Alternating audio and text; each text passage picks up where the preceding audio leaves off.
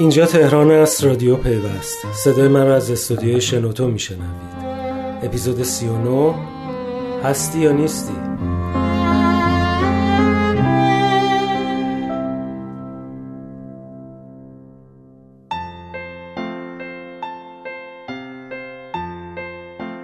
سلام. میسم قاسمی و مینا نوبهار اپیزود 39 رادیو پیوست را برای شما روایت می کنند. روایتی از بودنها و نبودنها. هستها و نیستها. شاید باوری سخت باشه اما هنوز هم مهمترین موضوع فضای آیسیتی کشور تلگرامه.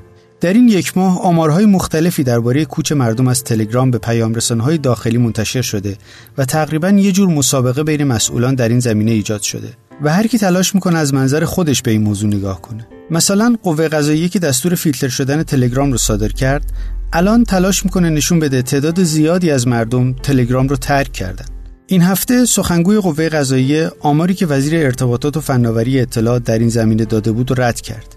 البته جهرومی روز بعدش نسبت به این موضوع واکنش نشون داد و گفت ما بعد از فرایند مهاجرت بنابر ارزیابی هایی که داریم یک میلیون نفر کلا تلگرام رو حذف کردن. این آماری که ما دادیم اینجا این بود. اما در رابطه با میزان استفاده در حال حاضر مجموعا تقریبا حدود 7 میلیون نفر پیام رسان های داخلی رو نصب کردن. هر فرد ممکنه دو تا یا سه تا پیام رسان نصب کرده باشه. نصب فعال اینها امروز چیزی هلوش ده و نیم میلیون مشترک هست. به نظر می‌رسه که آن چیزی که در حال حاضر تو این مدت رخ داده اینه که 25 درصد کاربران شبکه های اجتماعی اقبال داشتن به پیام رسان های بومی و 75 درصد ترجیح دادن همچنان یا بر روی پیام رسان سابق بمونن یا از پیام رسان های دیگه ای استفاده بکنن و در این قالب نباشن. البته موضوع پیام ها به همینجا ختم نمیشه و این هفته اتفاق جالب تری رخ داد. خیلی اعلام کردن بدون اطلاع اونها در پیام رسان سروش براشون اکانت ساخته شده. این موضوع اونقدر عجیب بود که خیلی از کاربرا رو نگران کرد و اونها رو به صرافت انداخت جریان رو به روشی پیگیری کنن. در ادامه صفحه در اینترنت ایجاد شد که میشه با وارد کردن شماره تلفن فهمید در پیام رسان سروش اکانتی به اسم شما ایجاد شده یا نه. اینجا بود که بعضی از کاربرا فهمیدن چه این اتفاقی براشون رخ داده و جالبتر این که حتی تاریخ آخرین باری که آنلاین بودن هم اعلام میشه. این تاریخ 1970 که یه خورده عجیب به نظر می‌رسه. چون در اون زمان هنوز اینترنت نبوده. البته بعدتر معلوم شد که این تاریخ به یک باگ در یو آی این پیام رسان برمیگرده.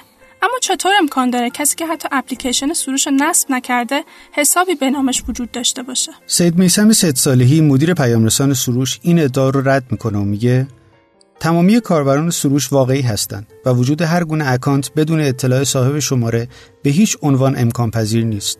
کاربران سروش پس از وارد کردن شماره همراه خود در پیام رسان از طریق پیامک کد فعالسازی خود را در تلفن همراه دریافت می کنند و آنان صرفاً با وارد کردن کد امنیتی می توانند از امکانات پیام رسان استفاده کنند. با این وجود کاربران متعددی همچنان اعلام می کنند این مسئله براشون پیش اومده و در توییتر مدام از وزیر ارتباطات می‌خوان به این موضوع رسیدگی کنه. مشکل دیگه ای که در این زمینه وجود داره مربوط به کسانی میشه که به هر دلیل می‌خوان از سروش خارج بشن. بعضی از این کاربرا عنوان می‌کنن در حالی که اکانتشون رو حذف کردن اما از طریق دوستاشون متوجه شدن هنوز در سروش حضور دارن. به نظر می‌رسه این مشکلات به باگ های این پیام رسان برمیگرده. باگ هایی که ممکنه در هر نرم افزاری وجود داشته باشه اما وضعیت خاصی که سروش داره مردم رو نسبت به این موضوعات حساستر کرده خلاصه این که این روزها برای مدیران سروش روزهای سختیه اونها دارن نیستها رو هست می‌کنند محدودیت های ایجاد شده برای خرید شارژ با استفاده از USSD از دیگر اخبار این هفته بود. محدودیت هایی که هم در کف مبلغ خرید شارژ هم در دفعاتی که میشه شارژ خرید ایجاد شده. از اونجا که سال گذشته بانک مرکزی محدودیت هایی رو در این زمینه ایجاد کرده و بعد از درخواست های مکرر تا اردیبهشت امسال برای تعیین تکلیف تراکنش های مالی بر بستر USSD فرصت داده بود خیلی تصور کردن این بار هم بانک مرکزی دنبال محدود کردن این بستره. به خصوص که امنیت USSD خیلی پایینه و اصلا توصیه نمیشه برای تراکنش های مالی ازش استفاده بشه کمیته ارتباطات مجلس خیلی سریع به موضوع ورود کرد و جلسه با مدیران اپراتورها و مسئولان بانک مرکزی گذاشت. حمیده زرابادی نماینده قزوین در مجلس و عضو کمیته ارتباطات درباره این جلسه به همکارم بهناز توحیدی گفت بانک مرکزی در واقع دو تا موضوع رو مطرح کرد. یه بحث کارمزدها و یکی هم بحث امنیت. نهایتا قرار شد که و این رو هم اعلام کردن که از طرف بانک مرکزی نبوده و بانک ها انجام دادن.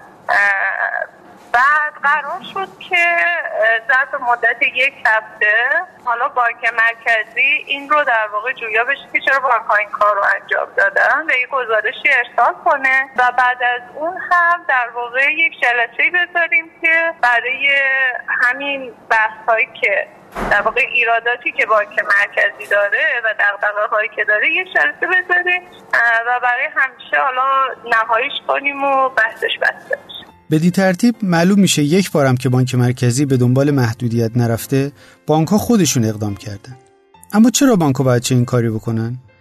مهرک محمودی دبیر تحریریه پیوست در این رابطه میگه هر بانک یا شرکت PSP کسب و کار خاص خودشو داره و طبیعیه که بخواد برای کسب و کار خودش تلاش کنه. هم‌اکنون برای های کارتی یا اینترنتی هیچ کارمزدی از سوی دارنده کارت پرداخت نمیشه. در حالی که اگر قرار بود هر کدوم از ما به عنوان دارنده کارت به ازای هر تراکنش مبلغی هرچند اندک به عنوان کارمزد پرداخت کنیم طبیعیه که در تعداد تراکنش های خودمون دقت بیشتری می‌کردیم. دست به جای اینکه ده دفعه کارت شارژ هزار تومنی بخریم یه دفعه کارت شارژ ده هزار تومنی میخریدیم تا کارمزد کمتری بدیم. آماری که شاپرک اعلام کرده نشون میده 36 ممیز 19 صدم درصد مجموع تراکنش ها دارای مبلغ کمتر از 2000 تومن و 59 درصد تراکنش ها داره مبلغ کمتر از 5000 تومن بودن. این آمار تقریبا بالاست و برای شبکه بانکی سودآور نیست. از سوی بار ترافیکی زیادی برای شبکه بانکی ایجاد می‌کنه. طبیعیه که شبکه بانکی بخواد راهکاری برای اون بیابه. از همین روز که بانک ها در نظر گرفتن که کمتر از 2000 تومن برای خرید شارژ حذف کنند و با هر کارتی فقط یک بار در روز امکان خرید شارژ وجود داشته باشه. شاید اگر نظام کارمزدی اجرا بشه دیگه این موضوع کاملا از دستور کار خارج بشه یا که کیپ پول الکترونیکی اجرا شده بود اصلا هیچکس این تصمیم بانک به نظرش عجیب و ناعادلانه نمی اومد. این هفته سازمان فناوری اطلاعات در یک نشست خبری نتایج ارزیابی دور سوم بررسی خدمات الکترونیکی دستگاه اجرایی رو اعلام کرد که بر این اساس دولت الکترونیکی تا حالا 38 ممیز 95 صدم درصد محقق شده همچنین گفته شده پنج دستگاه آموزش و پرورش، معاونت علمی ریاست جمهوری، نظام مهندسی کشاورزی و منابع طبیعی، سازمان سنجش و سازمان بازنشستگی برای ورود به سامانه های خود جهت ارزیابی خدمات الکترونیکی همکاری نکردند. اینکه چرا این دستگاه حاضر به همکاری نشدن هنوز مشخص نیست اما به هر صورت نامشون در فهرست نیست های این هفته ثبت میشه.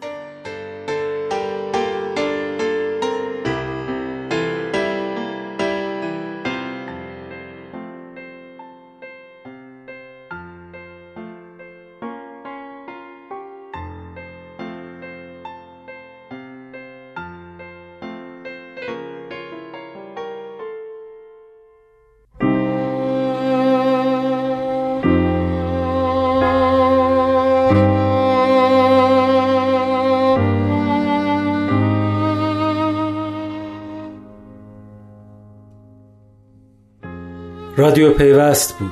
اگر دوست داشتید به اشتراک بگذارید. تا بعد.